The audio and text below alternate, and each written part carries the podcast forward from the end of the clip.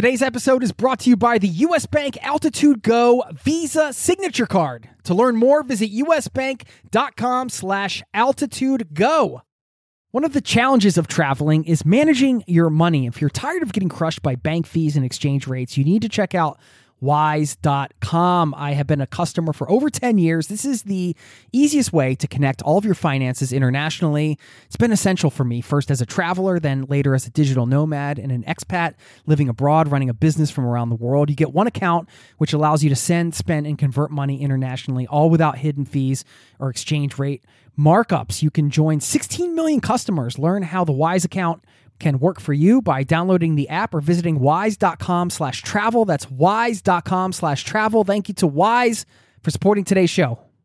This episode of Zero to Travel is brought to you by the 2024 Nissan Pathfinder with seven drive modes. The Pathfinder's available intelligent 4x4 is built for even the most epic journeys. Learn more at nissanusa.com. What is the most exquisite part about the beginning of any trip. I have my opinion. I'm going to share it with you in just a moment. Plus, you're going to get the down and dirty on what it's like to hike the Pacific Crest Trail. It's a hike of 2,650 miles from Canada to Mexico. You're going to hear what the number one planning tool is, how much money you would spend if you want to do something like this, and why is long distance hiking such an atypical travel experience, even if you're not going over 2,000 miles, even if you're just spending some days out on the trail. What makes that such a unique travel experience? You're going to hear all of that and much more in today's show happening. Yep, you guessed it right now. So buckle up, strap in, recline, grab your favorite beverage, and relax with us today. Thanks for being here and welcome to the Zero to Travel podcast, my friend.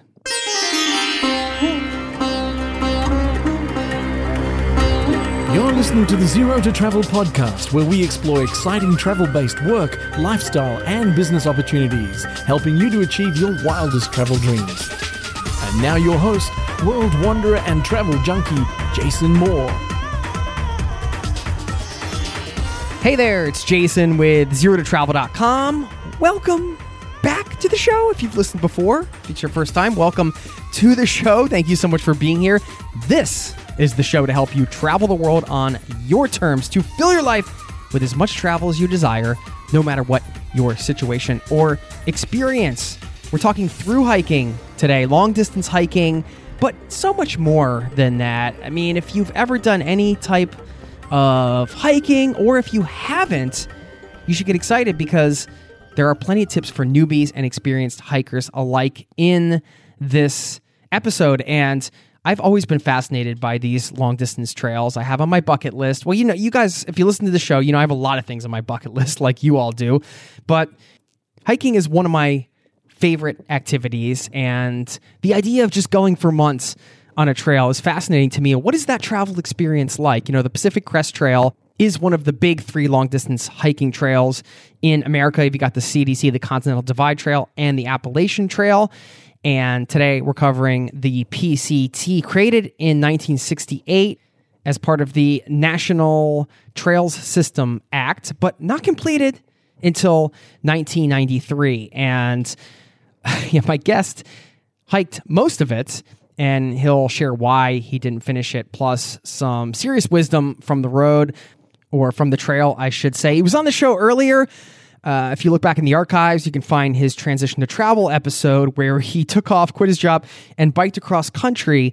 And now he's coming back to share not only advice about hiking the PCT, but how he end- even ended up there. And this ties in with the question I posed at the top of the show What is the most exquisite part about the beginning of any trip?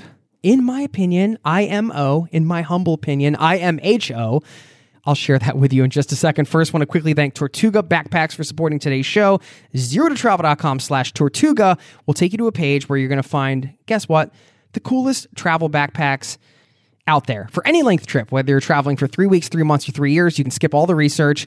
Just go to that link and you can see the backpacks I recommend. You get 10% off with the promo code travel. Just enter the word travel when you check out and you get 10% off. Quick story I was out with my Tortuga Outbreaker day pack the other day here in Norway, pouring rain. All my stuff was dry. it, this is a backpack I am obsessed with because I use it on the road. It's packable, but also comfortable and sturdy and light. I can't say enough good things. Check out the backpacks I recommend, zero to travel.com slash Tortuga and 10% off with the promo code travel. You will not be disappointed. And if you go through that link, you'll also be supporting this show because I'm an affiliate for them because I love their stuff. So thanks to them for supporting the podcast. Thanks to you for supporting the podcast. And I hope you enjoy the Tortuga backpacks. Now, before we get into the interview, I got to answer that question the most exquisite part of any trip or the beginning of any trip. And to me, it's that idea that you don't know where the trip is going to take you, particularly if you leave on an open ended excursion. Say you quit your job and you're taking off, you got a one way ticket somewhere, maybe it's a round trip, but you're flexible and you're open. And really, it's a mindset, even if you're going for a predetermined amount of time, if you have the mindset where you're like, hey, I'm open to this trip changing me and taking me in new directions, not only on the road itself, but in my life, then it can take you to some spectacular places internally and externally, of course. And that's exactly what happened to my guest today, who didn't know when he was biking across the country that he would end up hiking the Pacific Crest Trail, that he would end up living in Telluride, Colorado for a bit, which is where he is now. All these things he could not have predicted. And that is the beauty of starting a trip with an open mind that it can take you anywhere in life. You just don't know where it's going to take you. And that feeling of adventure and possibility, it's not just the feeling of adventure and possibility that you anticipate in regards to the things that might happen to you on the trip itself, but what about where the trip will take you in life? That's exciting. That's exciting to me. I think it's a beautiful thing. So, anyway, please enjoy this interview, and I will see you on the other side.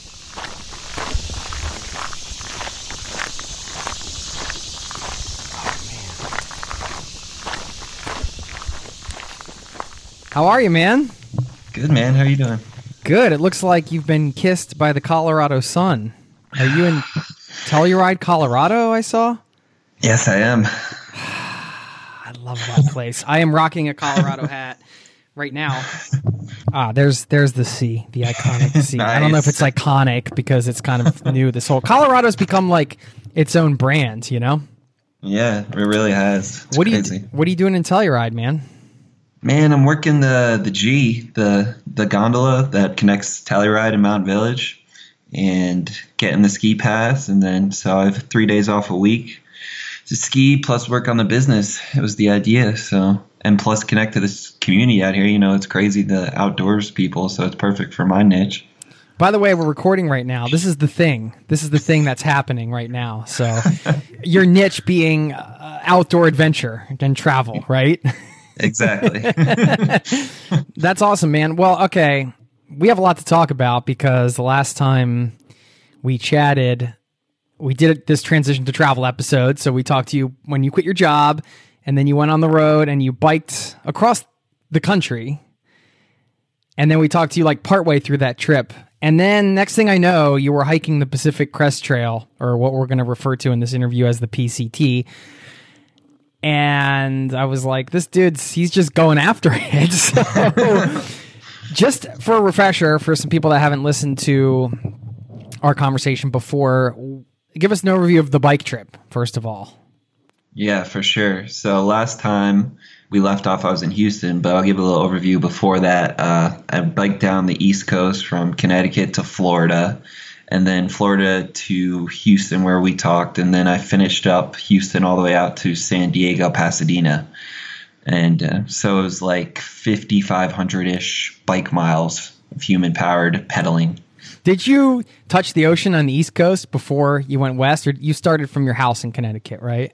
Yeah. Okay. So I, I went out to the beach in Florida and Jacksonville to touch yeah, the okay. Atlantic. Yeah, so you d- uh, so you went Yeah. all the way down, touched the ocean down in Florida instead of doing it in Connecticut, and then all the way across. Wow, man, that is uh, it's so impressive, and and it's just I guess you just get on the bike and pedal every day, right? But you you kind of stopped in Houston for a while, right? You're doing some volunteer work. Uh, did the trip unfold in a way that you expected it to. And what I mean by that is uh, no trip ever does, but did you kind of expect to go all the way through? Did you know you were going to stop at some point? Were you looking for an opportunity to stop or how did you end up stopping in Houston, of all places. a place I'm not a big fan of. Sorry, Houston people. I really, it's not a, yeah, not my favorite city. Not because the people aren't nice, but it's just so much sprawl. But anyway, sorry.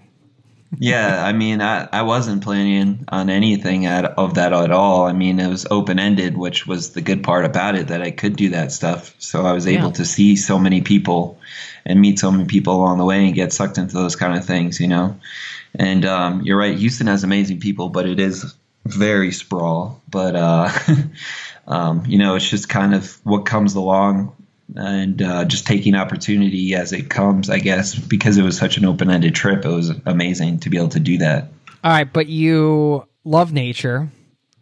You love working out and being in the outdoors. I'm still not getting where Houston fits in. I get the sense that there was something else bigger going on in Houston specifically. Like, why? I'm still trying to understand why you stopped in Houston. Well, I was planning on going and staying in Austin for the winter because uh, the winter ended up being a little colder than I thought last year, and just um, working there or something because I love Austin. Yeah. But um, I ended up getting sucked into Houston and the whole volunteering thing and helping rebuild houses, and I was making a lot of good.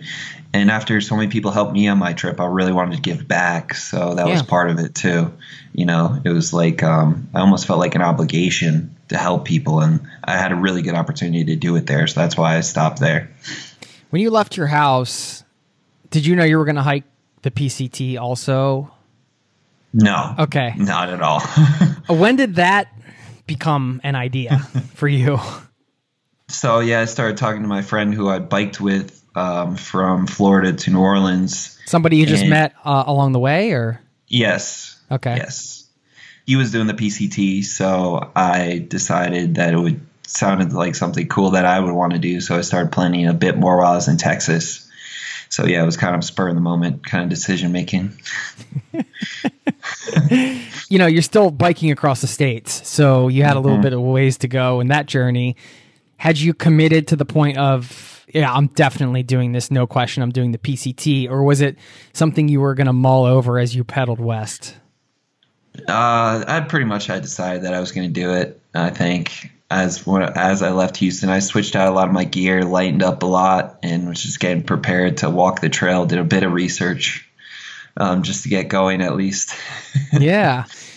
The human powered adventures, as you mentioned, biking and then walking, um, outside of, I know you're into fitness. You have your website's trifortravel.com. So you're all about travel and triathlons and getting fit and all the stuff that you do there. But outside of the fitness side and the being active side, what is it that appeals to you in terms of human powered travel?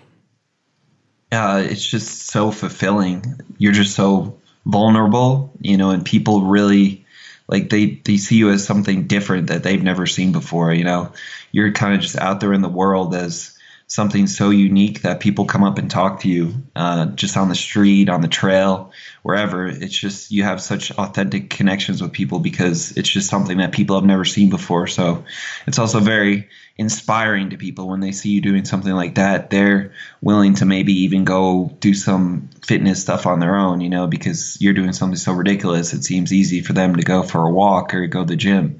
So um, I think it's a great way to inspire people and meet a lot of people, and then you know just be out in nature. It's incredible. You, you can't say enough about the beauty of the U.S. and the country you live in. You know, a lot of times people don't see it because you're in a car or you know everything is passing by at 60 miles per hour versus you know 12 miles per hour on a bike or you know three miles per hour when you're walking. Yeah. Well, I mean, I know some of the goal with your business is to serve people and to help inspire them to get out there and do more. So, how does it feel for you when you're just in a conversation? And I mean, you know, right? I mean, you're in a conversation and somebody asks you what you're doing, and you're just you come off to me as a you know you're a humble guy. You're just being on. You're not bragging what you're doing. You're just probably explaining what you're doing, and then you see the moment where it kind of hits them the reality of what you're doing, and they and they either light up or because I know I've been on the other side of that. I remember talking to a biker in in the Smoky Mountains, and he was biking. I think across the United States or some ridiculous length that I, I just never, it never occurred to me that you could do that at that time. And I just remember being like, so kind of in awe of this guy and also just blown away and just thought it was so cool that he was doing that. And I know how I felt in that moment, and I'm sure you've had that moment for uh, that other people have had that moment with you, but you're on the other side where you're just you're the guy doing it, but also your mission is to help people get out and inspire them. So how does that feel when you're having these interactions and you you see somebody light up by just telling them just what you're doing with your life? Yeah, I mean it's it's incredible. You really never get used to it because every single time everyone is just amazed, you know, because it's just such an odd thing. So, and a lot of people are like, "Oh, you're you're lying. You're you didn't do that." Really? Like, oh yeah. I mean, it's kind of rare, but some people be like, "No, no," and be like, "Yeah, man. Here's my map. Like this is where I've been. You know, I've, I've done it." It's almost like it takes like a second to get through their head, like, and then their face is just like, "What?" you know. So it's just it's it's really inspiring for me because it keeps me going you know meeting people like that and then connecting with those people later. Like it's it's amazing and just seeing what they're doing and staying in touch. Um, you know it could be someone on the side of the road you meet randomly um, you know while you're eating lunch or it could be like someone you stay with. It's just the opportunities to connect with people are incredible out there on the road when you're just out there you know vulnerable like in a biking or walking situation because you need a place to sleep or you know you might need help with a mechanical issue. So um, it's just so inspiring to see those people be inspired by you. And so it helps keep me going. And then hopefully you know i think i make an impression on them after i leave. And you know they realize that it is a thing that you can do. And you know if i can do that kind of thing maybe they can get out there and do some of their own stuff or you know get back into biking. You know a lot of them are cyclists that talk to you. So it's just super inspiring to see those people and be able to be inspired by them and then their stories and hear their whole a lot of times they'll tell you their whole life story because i don't know what it is. It's just it opens up conversation. Yeah what do you think it is? Well i always wondered myself i have my own opinions on on this but why do you think people open up to you in that way? Whereas if you're in your hometown say those kind of interactions where people really start spilling their life story don't seem to happen as much. Do you think it's? Well, I'll just leave the question at that. um, yeah, I think it's because I'm so vulnerable out there that people are willing to be vulnerable themselves when they see what I'm doing, you know, out there on the road um, in a dangerous situation in certain ways. You know, you could get hit by a car anytime and have a mechanical breakdown. You know, people understand the dangers associated with it. And I'm putting myself out there like that. So they're willing to kind of give back in that certain way and uh, tell their story. Um, so I think it's just a vulnerability thing. Since I'm vulnerable, they're willing to be vulnerable. Yeah. And I also think there's something safe about talking to somebody that you know you might never see again, right? Also true. Within that context of vulnerability, right? Mm-hmm. It's like I've, maybe people give themselves more permission to be vulnerable because they know they're not going to see you at the local watering hole where they see, you know, their 13 other friends or whatever every week. I mean, that's just a weird example, but you know what I mean? yeah. One other question, and this kind of segues into the PCT because people might look at you, and I'm sure this this happened to you when you were on the road, and you got the doubters and everything, people calling you a liar or whatever. But you do triathlons, you write about that kind of stuff, so people might think, oh, well, like, yeah, you could do that because you do triathlons and you're a fit guy. But I was reading on your bio page, we had something very similar in common that in college we subsisted mostly on pizza, Taco Bell, and Mountain Dew for me, and beer. But you know, you're you're into athletics now and, and training and doing these triathlons and, and, staying fit and obviously biking across the country, hiking the Pacific Crest Trail, which we're going to get into. But do you really think this is say take the bike trip for example is that something do you really believe that anybody can do? I i know anyone can do it because the like i mentioned my friend and his girlfriend i met them in florida. They had not ridden a bike until they started um, the bike tour. They rode their bike maybe for a month before the bike tour a couple times to work and then just started going. So anyone can do it for real. Like you don't have to, you know, because the great thing about biking is you can go 20 miles a day and still get to places. So, you know, it's definitely not for everyone because it's a big undertaking, but um, like even a, a, weekend tour someone can do, you, you go out to your local campsite or state forest. So it's definitely possible. I've seen an incredible amount of different ages, different varieties of people out there, different levels of athleticism, you know.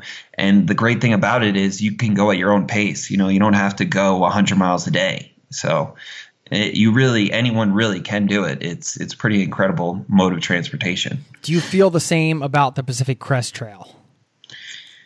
Yes, really, but okay. with a certain caveat to that. Um, you have to have more mental toughness for sure on the PCT. Um, but that's something you can develop as you're on it. But you do have to come in with a certain amount of mental toughness because it is very hard on your body. Give us an overview of the PCT so people know what it is.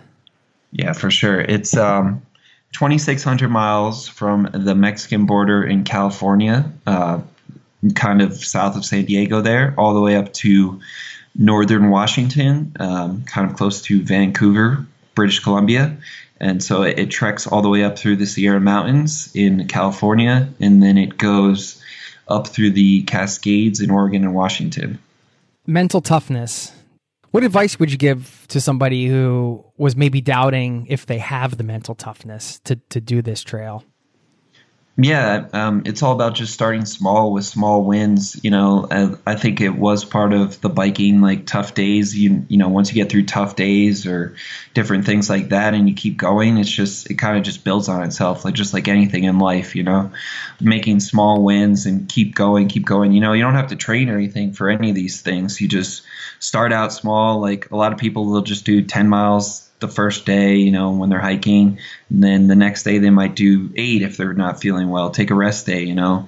It's really just staying in your own head, not worrying about what other people are doing, because that's when you're going to start getting into trouble. Well, that guy's out there doing 30 miles. I need to keep up with him, you know. That's how you're going to get out of your own head and maybe hurt yourself or something like that. So it's just kind of just continuing the trend of every small step, like as much of a cliche as it is, taking one small step a day towards your goals and just building upon it. And that's what builds that mental toughness, I think. I think if anybody's enchanted with the idea of doing a through hike of whether it's the Appalachian Trail or the Pacific Crest Trail, or there's all kinds of trails in Europe, or even if you're going for on a 10 day trail or just a week or something like that, you, you already sort of said that you don't think you have to do a lot of training. Cause I was going to ask you about training. Do you think training is essential to having success doing a trail like this?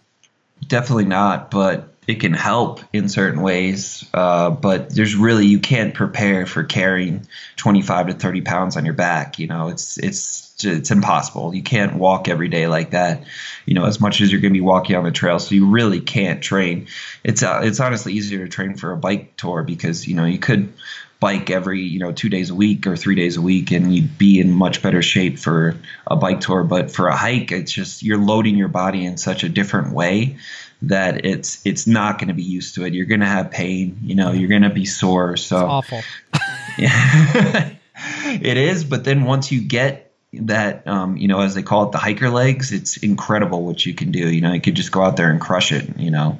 By the end what uh, i was crushing you know i did 50 miles in a day in oregon before the sunset. So, I mean, you know, I might be a little more abnormal than most people, but most people by the end they're easily doing 30 miles a day. It's it's just no brainer. It's just bam bam, you know, you're just you're just used to it. When I was so, doing most of my backpacking in the backcountry, you know, repeated trips, I I don't think my core ever felt stronger. Just right. carrying that weight and moving around, you just you get solid. But I think the training although like you're saying it's not essential and you're encouraging people don't let that deter you from getting out. And I agree with that. But there is also some element of safety and preparation. There's that kind of stuff. But also, I think, and we haven't talked about that, but we will, the prevention of injury, right? That's, tra- that's what training can really do. I think more than anything is not only get you in shape for the trail, but prevent you from having to cut it short because you know, you're putting 30 pounds on your back for the first time and all of a sudden you throw out your back because you're not used to that. Yeah, that's a very good point, and that comes back though more towards your preparation with your gear um, and how you want to do it, and going out and testing your gear for a weekend or something like that, because you're gonna definitely bring too much. There's a hundred percent chance, so you'll be able to get rid of that and the less stuff you have the easier it is going to be to get used to walking every day you know because you're going to have less stuff on your back.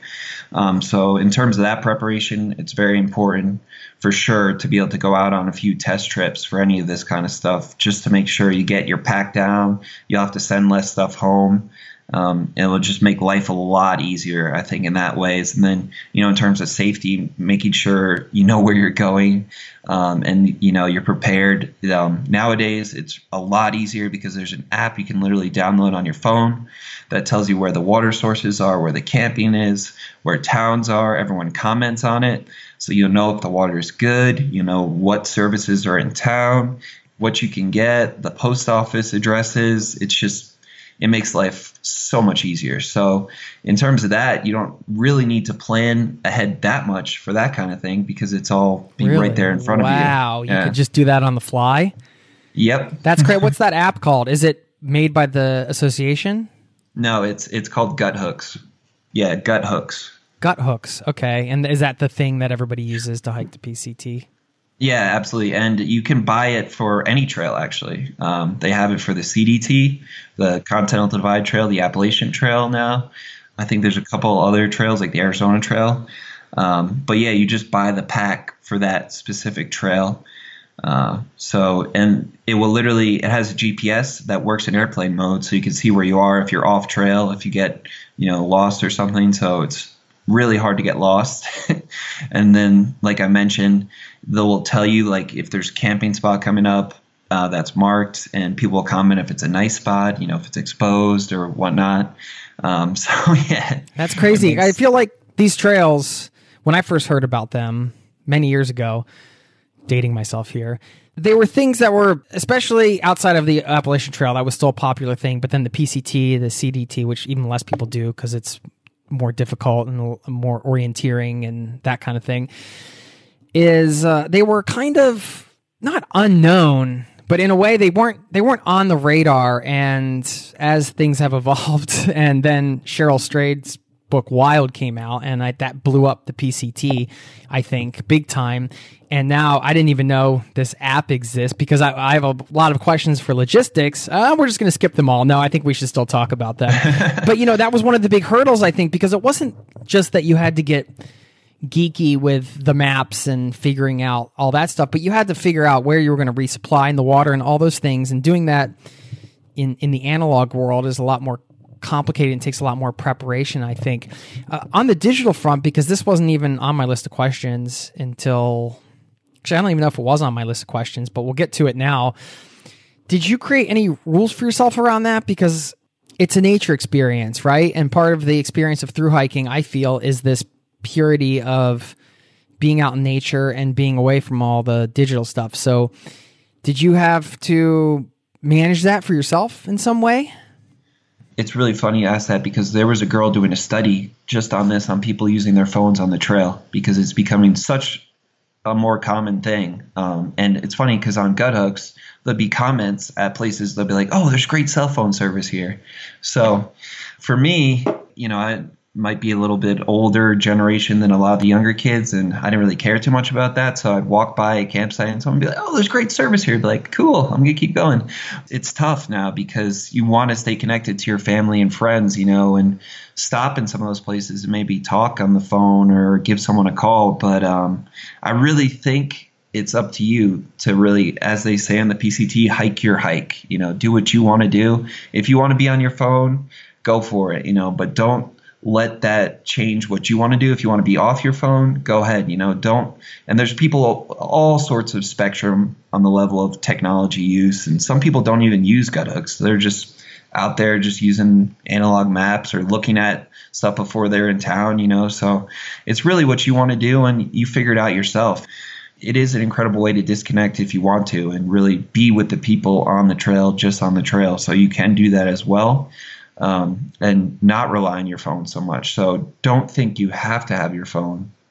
to go out there. I think that's a big thing. It does make it a lot easier in terms of planning, but you don't need it. And for me, it was a it was a really great opportunity to connect. I mean, I wouldn't even turn on my phone sometimes till the afternoon, so um, just to see where water was or something. So, did you have service the whole trail? I just assumed that you wouldn't be, have service for most of it. No, you don't. You definitely don't have service a lot of the trail, but, But I'm guessing is- the app's offline, so you can still. Yeah, Yeah. exactly. It's completely offline. It, it works, you know, without any service. But there is a lot more service on trail than there used to be because of you know cell phone towers and stuff. But there are huge sections where you're not going to have service, which is you know great for disconnecting. So you're forced to. So that you do have that advantage if you are trying to disconnect and you really can't get away from it. um, and it's also worth mentioning. There's two other things we should tell people about. There's the Half Mile app, which is actually free if if you have some budgetary constraints coming into the trail. Um, it's not as good as Guthooks. There's no comments or anything, but it will tell you if you're off trail and will tell you the next water coming up. Um, and then there's the water report you can download for free from the PCTA, and you'll know if the water sources are good. So you can technically also get some information for free versus buying that app and those map sections. Cool. Thanks for that. When you think back to, let's say, your last year of your job, your nine to five, and what your digital habits were then versus now, I'm, I'm not sure what they were. I have no idea, but I, I would get the sense, uh, just on a hunch, that riding a bike across country and then hiking a long distance trail like that has to, in some way, change your relationship to digital technology. When you're compared to being in a working environment nine to five having to answer emails constantly and kind of be on point. Can you talk about how that's changed for you? And and not just how that's changed in terms of time but how it's maybe shifted your mindset or changed your life and and that's an open question it doesn't have to be good or bad or anything i just want to hear your experience Yeah, I think I'm just okay with disconnecting now. You know, I don't really care as much about my phone. You know, if someone, if I have a message or something, I'm okay with ignoring it because I've had to ignore it, you know, for days on end, especially on the PCT. You're Was that not the case the before? Uh, probably not. I was more uh, apt to respond right away. I felt like I had to, but Yeah. now I feel like you know it's it's nothing's gonna blow up or you know it's gonna be okay. how does that change your daily life Uh, I just think it's easier just to go do what I want to do instead of living by other people's priorities. You know, like I can disconnect, do some writing or something if I want for the blog or even just a self reflection journal. You know, and it's kind of, you got to live by your own priorities versus other people kind of feeding into what they need done, I guess. Right. Let's talk about costs because I know that can range. What would it cost to plan a through? Not just to plan it, but if you say, "Hey, I'm going to set a time, side time to do a through hike," how long would that take? What are the months to go, and what are the potential costs involved? Okay, yes. So we'll talk about the PCT specifically here because it's going to differ for the other trails. Um, so, say it's your first through hike and you're coming out, you want to do the PCT. Most people are going to start in April or May uh, in the southern terminus in the desert just before it gets hot. That's going to be a great time to start because there's going to be a lot of people doing it. A lot, a lot of people. You'll be very surprised.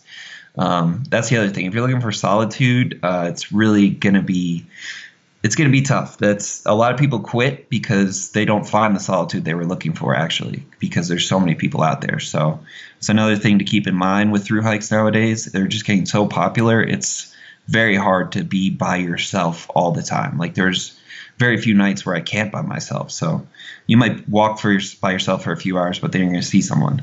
Um, but anyway, yeah. So April, May ish time is a great time for the PCT. Uh, in terms of budget, it's really up and how you're going to do it. Um, you're going to spend money on shoes, which is going to be big. Most people go through four to five pairs of shoes. So, as you can imagine, that's about $500 in itself.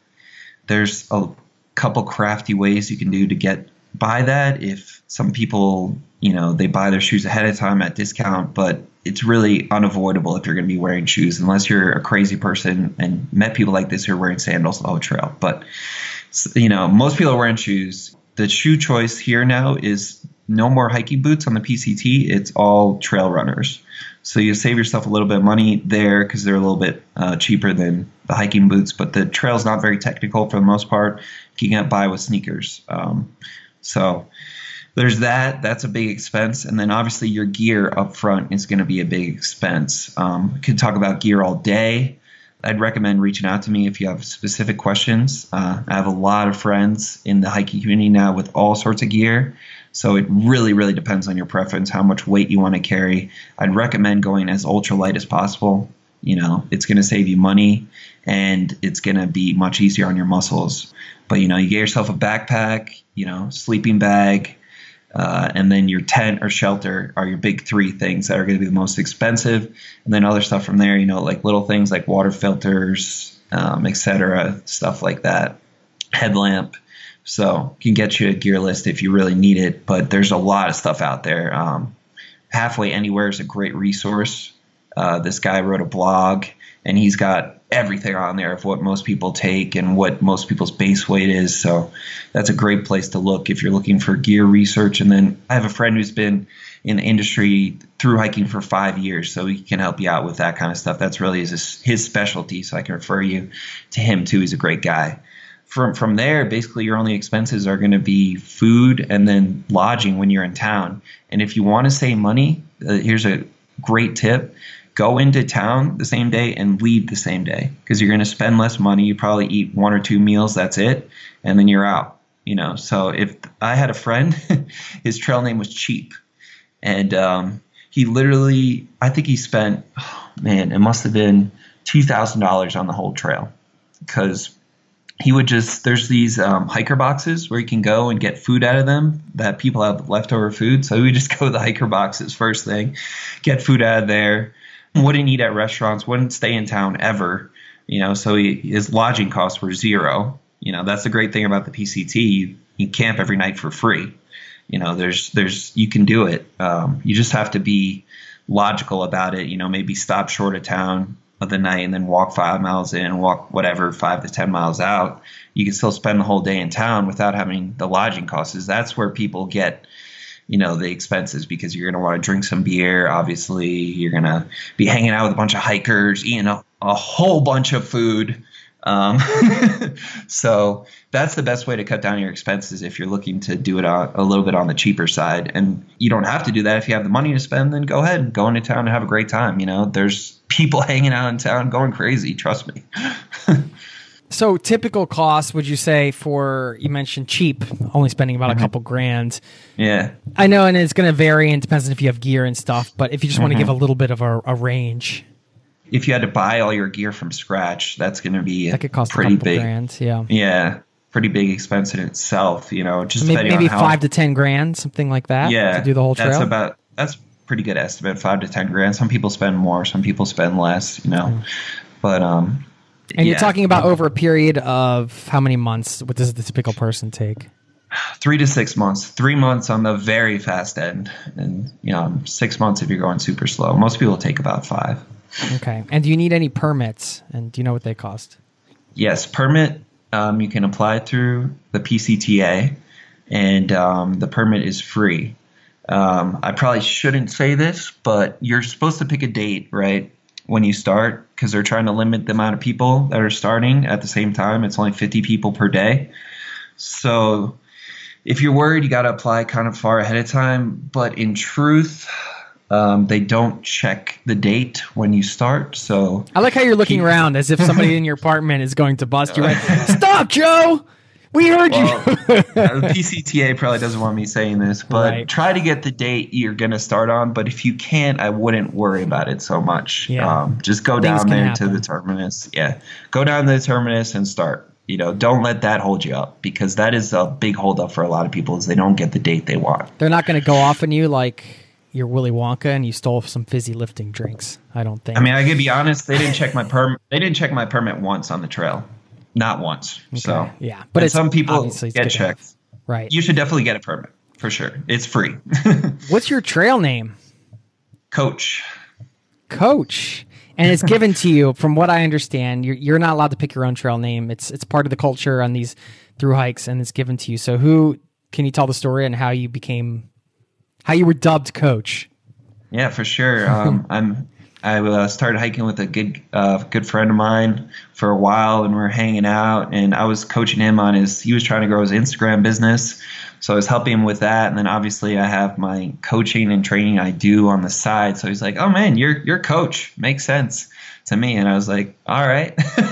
so you don't have to accept it, but most of the time you kind of get forced into it. But I kind of liked it. So I was okay with it. How far into the trip was that? It was probably 15 days or so and I got mine pretty quick. Some people take longer. Some people never get trail name. So um, it just depends on, you got to hang out with the right people, I think, who are creative. How did this trail test you? Oh man, it's it's an incredible mental test. You know, it, it really is all mental. Anyone can walk for 12 hours a day you know, you could go two miles per hour. You're going to get somewhere in 12 hours. You're going to get, you know, 25 miles if you don't stop, right? So it's it's really just it's a mental test of just the body and what your mind can do, and it's it's an incredible way to push yourself because you just walk every day and you just keep going. You go up mountains, go down mountains, cross rivers. You know, you have to go over these crazy passes in the high Sierras with snow. Um, and a lot of that is just testing your mind. You have to be present and there, you know, or else you're gonna. It's it can be dangerous if you're not paying attention. So it's just I, I, I just love through hiking because it's just such a mental challenge for me, you know, and it's different for everyone. You know, obviously I have a more fitness mindset, so I want to push myself and get out there. But other people, they go out there, you know, they might do 20 miles a day and hang out for a couple hours during the day with their friends, you know, and um, hang out at night to get the camp early. Like I would just walk all day as long as I had sunlight. So um, it's going to be different for everyone, but um, that mental test, I think everyone is going to have those days where it's just, you know, you got to get there, you got to grind and get to where you need to get for the night, you know, because you might be going down or up a slope where there's nowhere to camp. So um, it's just it's an incredible mental test. I just I just love the feeling of that you know getting somewhere at the end of the day, having climbed up a pass or a big mountain. It's just an incredible feeling. Did you finish the trail? yes. So, uh, funny story about that. So I started 400 miles in. So I technically you know, for all the purists out there, I didn't do a full through hike because, you know, I had gone up to Pasadena on my bike and shipped everything home from there. Wanted to avoid the first 400 miles of desert because I'd been in it for months on my bike, um, which I thought was a good decision. Um, hike your hike. Yeah, exactly. And people judge me out there for that. They're like, "Why don't you just start at the beginning?" I was like, "Cause I didn't want to, man. Whatever." so don't. I, it's people... funny. Those are the last people I would think that would judge you right right well i mean half of them are half joking but like you know even but when i got into it i was like too i was like man you know i could have easily done that but you know the thing is you can always go back to it it's just like any kind of travel thing like don't feel like you have to take the whole thing in a chunk you know and do everything and then the other funny thing that happened was we got you know, I was hiking with. It's funny because towards the end, you know who you're kind of going to finish with because you're kind of hiking at the same pace, and everyone's like, we were kind of far ahead of the bigger crowds because we were a little bit faster. So I was with like five or six other people, and we all thought we were going to finish on the same day. And so we're camping out. You know, we leave the last town on the trail in Washington. We're camping out just like 10 or miles so out from town, not too far. And this guy's like, Hey, did you guys hear about the fire at the border? We're like, What? We thought he was messing with us and we're like, no way. This guy's just this guy's a joker, but and we didn't know to believe him or not. But he was like completely serious, just straight face. We're like, uh, okay, because we're gonna find out about this tomorrow. so anyway, we're walking, and everyone's telling us. And when like, you say yeah, the border, you mean right at the end of the trail? Yep, uh, so we're walking, and then um, a lot of people coming the other way. They're like, "Yeah, there's a fire." And my friend and I are like, we're ahead of our group a little bit, and we get there, and sure enough, there's a sign there. It's like the last 30 miles of trail is closed, and um, that must have so, been heartbreaking for so many people. Yeah. So um, so we couldn't do so essentially that meant we couldn't do the last 60 because there the road was closed um, at one of the passes so you couldn't get out of there anyway. So we're like well i guess we're done. Yeah. so what a weird of anti- right. anticlimactic you know? What does it mean to to succeed finishing a through hike for example? What does success even mean right? Is it even yeah it's a goal and, and like you said when you get into the mindset of oh, well, it feels good to get to a, up top of a mountain pass and you kind of feel like you accomplished something. But if you didn't get there because of weather and you had to turn around, wasn't it still a success?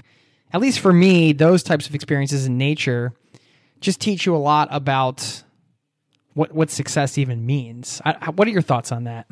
Yeah, that's that's a great point, and um, it's just very humbling. You know, I think it was almost good that happened because, I mean, as cliche as it sounds, it's really about the journey. It's not the destination. You don't remember, you know, getting somewhere at the end of the night and doing a hard 40 mile push. It's the cool conversations and the people you met along the way, or that amazing river you crossed, or that incredible vista. You know what I mean?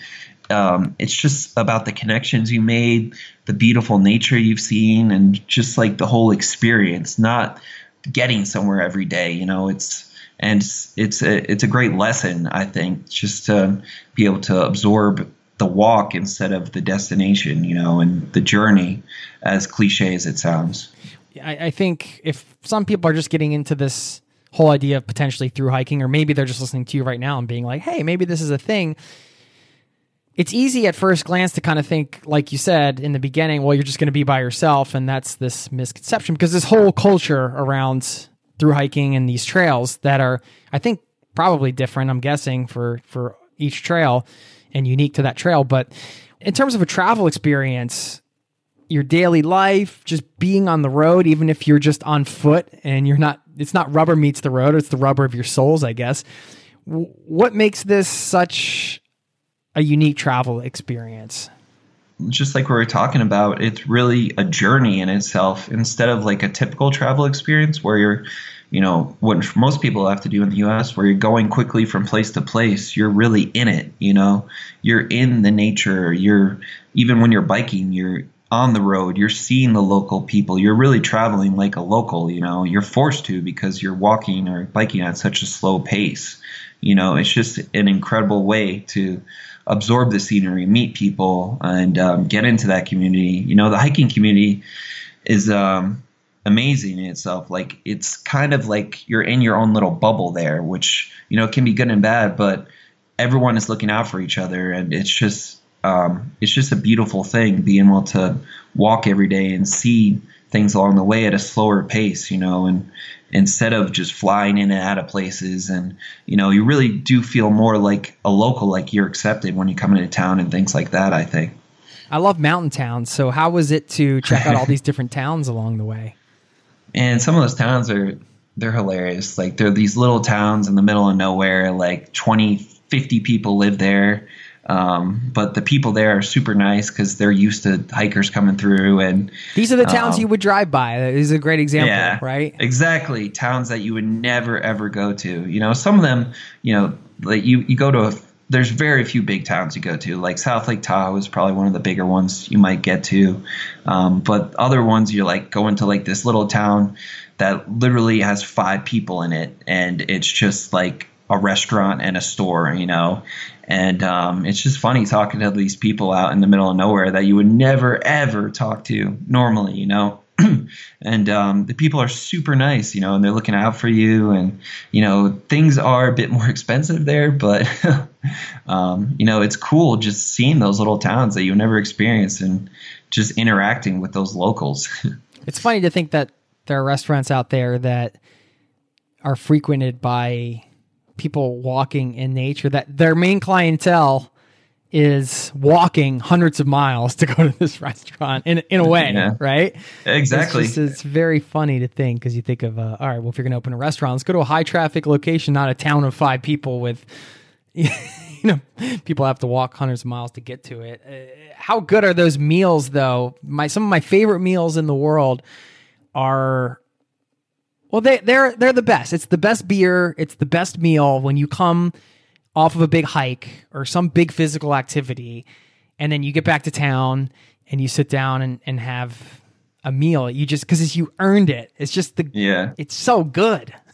Yeah, yeah, exactly. A lot of people know what you're saying. Yeah, and there's some incredible meals on trail for sure. You know, and one of the best is Timberline Lodge, and uh, that's in Oregon at Mount Hood, and that's where they film the outside shots of The Shining. So people always say that's the best meal on trail because they have a breakfast and lunch buffet. So people time it so they get there for the breakfast buffet or the lunch buffet and just crush really good food. So, you know, and yeah, it's just so good and amazing. Like there's a couple like well-known meals too. Like there's the hiker trash burger, which is two pizzas with a burger in the middle and like fries. And then there's another place where you get like a pound burger, a milkshake, and fries for like 15 bucks. So the, these towns, they're they're ready for people coming through with big appetites. yeah. Did you eat any of those? Do you remember eating like 45 pancakes or something one morning? Yeah. Actually, uh, funny you say that. There's this thing, it's called the Pancake Challenge, and it's the last town in California and this it's just this little town like another little town that you'll never go through and they have this little diner there and they give you it's supposedly five pounds worth of pancakes but i think it's just five massive pancakes that you're supposed to try to eat um, it's within, like that scene uh, in Uncle Buck, if you've ever seen it, where John yeah. Candy tries to eat the 96 ounce steak. yeah. And uh, yeah, I tried to do that and completely failed. So, how like, many, what did you make it through? Two and a half? Yeah, like two and a half or three maybe. And then I was like, I could have kept eating, but I was like, nope, I want to enjoy pancakes the rest of my life. And that was. you have oh, to be man. like you have to be like those guys and gals that do the hot dog challenge. You dip it in water and just shove it down your throat, and they eat like ninety-two hot dogs in two minutes. I don't know how they do that. Yeah. Exactly. How do you think the the trail as a part of this ongoing adventure? You didn't know you were just like, hey, life's going to take me where it's going to take me. First took you on the bike trip. Now it's led to the PCT, which has now led to you going to. Was that part of the plan, going to Telluride, Colorado, and, and working at the resort and to get a free ski pass? How did that happen? No, I mean, uh, it's pretty spontaneous for me. Uh, I don't know. It's just like one thing leads to another, yeah, and you never know where you're going to go. I think the good thing about this human powered travel, which a lot of people don't talk about, is you kind of learn how to trust your gut. You know, because when you're out there on the trail, you kind of, you know, you'll be in some situations or biking where, you know, your gut's telling you one thing and you really should follow it because, you know, you're avoiding danger or something. And it just makes you much more in tune with that. And um, I think that's why I'm out here, you know. Um, that I kind of got led to Telluride, you know. Plus, I'm still in the mountains, which is awesome. And if anyone's seen this place, it's just beautiful, as you know. I'd heard about it, um, you know, just from different people, and I actually heard you talk about Jay um, with your wife, and uh, that it was her top place to go back to. So I was like, man, I got. I think this would be right up my alley. You know, like the community and everything. And for sure, it's it's definitely developed. You know, I've only been here a few weeks, but it's it's been awesome. You know, it's just, I, but it's just like I said, being in tune with what you really want to do deep down instead of just following what society is telling you to do. It's so interesting. You say how getting tapped into that intuition, we'll call it, is is sort of this visceral thing when you're out on the road. You, you might feel danger, so you got to listen to protect yourself. But then it crosses over into your life because, like you said, you're more in tune with that. So now you're in tune with, hey, what what should I do next? I think one of the things that people stress about before they go off, like you have, where they quit their job and they're just like it's an open ended thing. Some people stress about what am I going to do next? What am I going to do next? Has that ever been a stress for you? Yes, in certain ways, I think so. Um, I would be lying if I didn't say that, but um, it always works itself out. It's funny, like um, you know, you be coming into town and feel like, oh man, I'm not gonna have anywhere to stay or something like that, or it's a busy season, or you know, you're coming in on a holiday. But it's funny, you always figure it out. I, I don't know, like when you're forcing yourself to, you know, and you're out there, you're gonna figure it out. You know, as you know, just with any kind of travel. Um, but even so, more so with that kind of thing, it's just like it works itself out. And you know, you start thinking about it. You're talking to other people who are traveling a lot, so they're giving you ideas and things like that. So it all kind of culminates with in a good way where you're kind of going where you really need to be versus where you know maybe your mind's telling you to be it's kind of more where you know your gut or your heart's telling you to be i think yeah and these are no small things we're talking about here getting in touch with your intuition gaining the ability to be more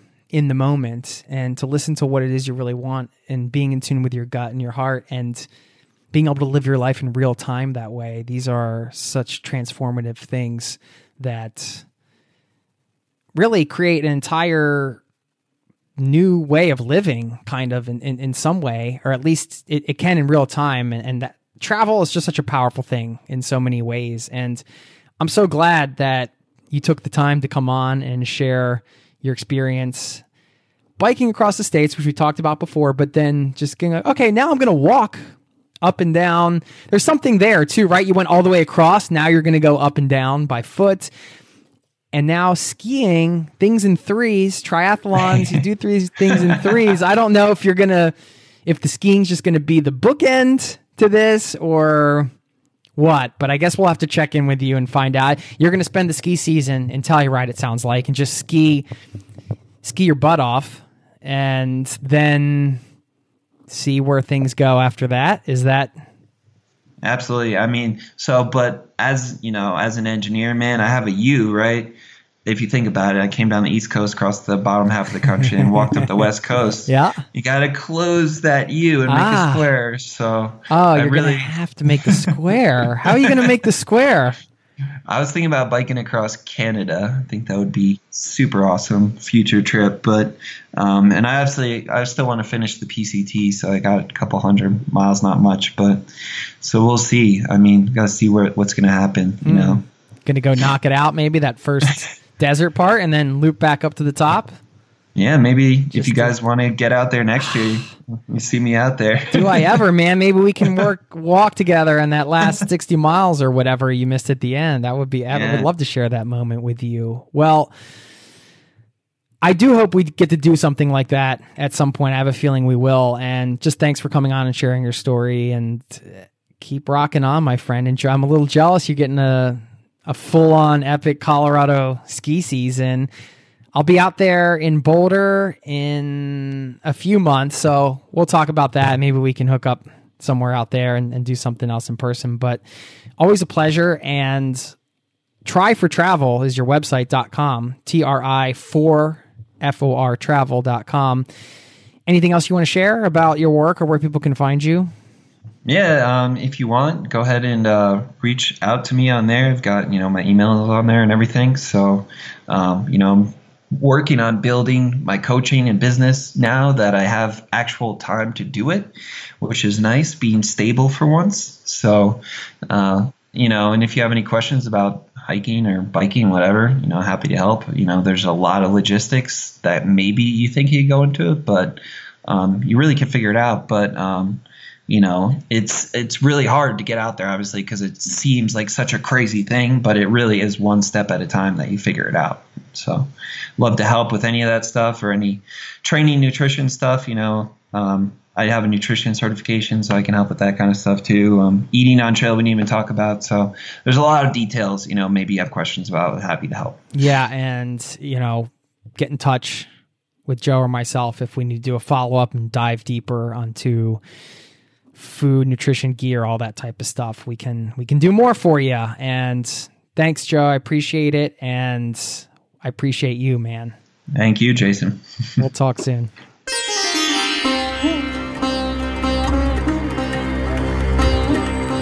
There you have it, my friend. Thanks for listening in on my chat with Joe. Had a blast with that one. Are you ready to lace up your boots and hit the trail? I know I am. That got me pumped up.